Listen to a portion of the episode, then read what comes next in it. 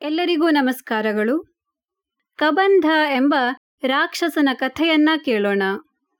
ಕಶ್ಯಪ ಮುನಿಯ ಪತ್ನಿಯಾದ ಪ್ರಾಧ ಎಂಬುವವಳಲ್ಲಿ ಜನಿಸಿದ ವಿಶ್ವಾವಸು ಎಂಬ ದೇವಗಂಧರ್ವ ಒಮ್ಮೆ ಭೂಮಿಯಲ್ಲಿ ಸಂಚರಿಸುತ್ತಿದ್ದಾಗ ಸ್ಥೂಲಶಿರ ಎಂಬ ಮುನಿಗಳನ್ನ ಅಪಮಾನ ಮಾಡಿದ.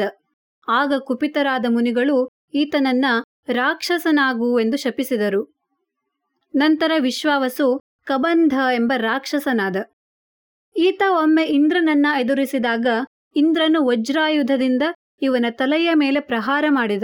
ಆಗ ಇವನ ಮುಖ ಹೊಟ್ಟೆಯೊಳಗೆ ಸೇರಿಕೊಂಡಿತು ಆಗ ದೇವತೆಗಳ ಪ್ರಾರ್ಥನೆಯಂತೆ ಇಂದ್ರ ಈತನಿಗೆ ಇವನ ತೋಳುಗಳು ಯೋಜನದಷ್ಟು ಉದ್ದವಾಗುವಂತೆಯೂ, ಆ ತೋಳುಗಳ ನಡುವೆ ಸಿಕ್ಕಿದವರನ್ನ ಬಾಚಿ ತಿಂದು ಬದುಕಿರುವಂತೆಯೂ ವರವನ್ನ ನೀಡಿದ. ಕಬಂಧ ದಂಡಕಾರಣ್ಯದಲ್ಲಿ ವಾಸಿಸುತ್ತಾ ಕೈಗೆ ಸಿಕ್ಕವರನ್ನೆಲ್ಲ ತಿಂದು ಬದುಕುತ್ತಿದ್ದ. ರಾಮ ಸೀತೆ ಹಾಗೂ ಲಕ್ಷ್ಮಣರು ವನವಾಸಕ್ಕೆ ಬಂದು ರಾವಣ ಸೀತೆಯನ್ನ ಅಪಹರಿಸಿದಾಗ ರಾಮ ಲಕ್ಷ್ಮಣರು ಸೀತೆಯನ್ನ ಹುಡುಕುತ್ತಾ ಬರುತ್ತಿದ್ದರು. ಆಗ ಕಬಂಧನ ಕೈಗೆ ಸಿಕ್ಕಿಬಿದ್ದರು. ನಂತರ ರಾಮ ಲಕ್ಷ್ಮಣರು ಇವನ ತೋಳುಗಳನ್ನ ಕತ್ತರಿಸಿದರು.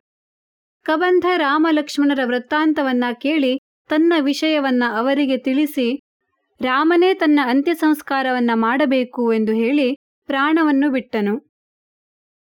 ರಾಮ ಈತನ ಸಂಸ್ಕಾರ ಮಾಡಿದ ಬಳಿಕ ತನ್ನ ಗಂಧರ್ವ ರೂಪವನ್ನ ಹೊಂದಿ ಸೀತೆಯನ್ನು ರಾವಣ ಅಪಹರಿಸಿದ್ದಾನೆ ಎಂದು ತಿಳಿಸಿದ.